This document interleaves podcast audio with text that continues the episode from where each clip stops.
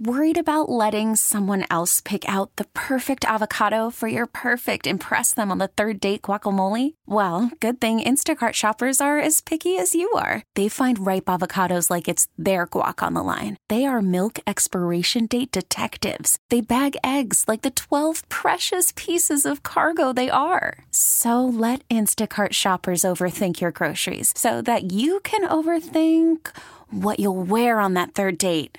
Download the Instacart app to get free delivery on your first three orders while supplies last. Minimum $10 per order, additional term supply. All star closer, Kenley Jansen, we have a question. What's the best podcast of all time?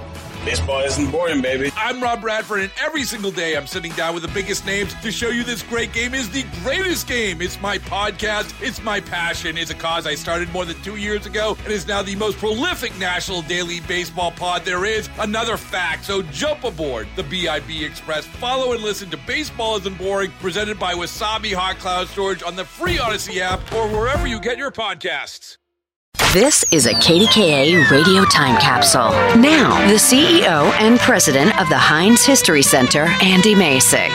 Pittsburgh has long been a popular campaign stop for presidential candidates, and more than 150 years ago, our region introduced a new political party to the nation.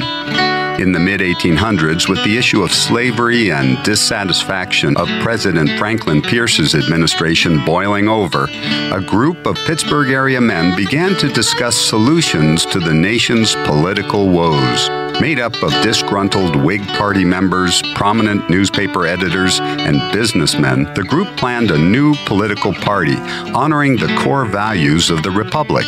The group, which became known as the Republican Party, fought hard to stop the spread of slavery and consolidate with other like minded groups throughout the country. The editor of the Pittsburgh Gazette spread the word to newspaper colleagues around the country and met with Ohio's governor to discuss a national convention.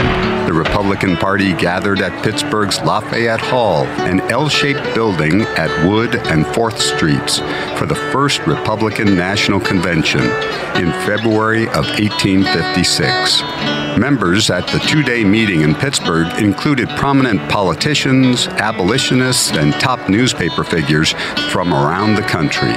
The group drafted important principles of the party and arranged a second convention in Philadelphia later that year, where they would nominate the first Republican Party presidential candidate, the famous explorer John C. Fremont. Although Fremont lost to Democratic candidate James Buchanan in the 1856 election, Four years later, the Republicans successfully nominated a relatively unknown newcomer, Abraham Lincoln. All star closer, Kenley Jansen, we have a question. What's the best podcast of all time?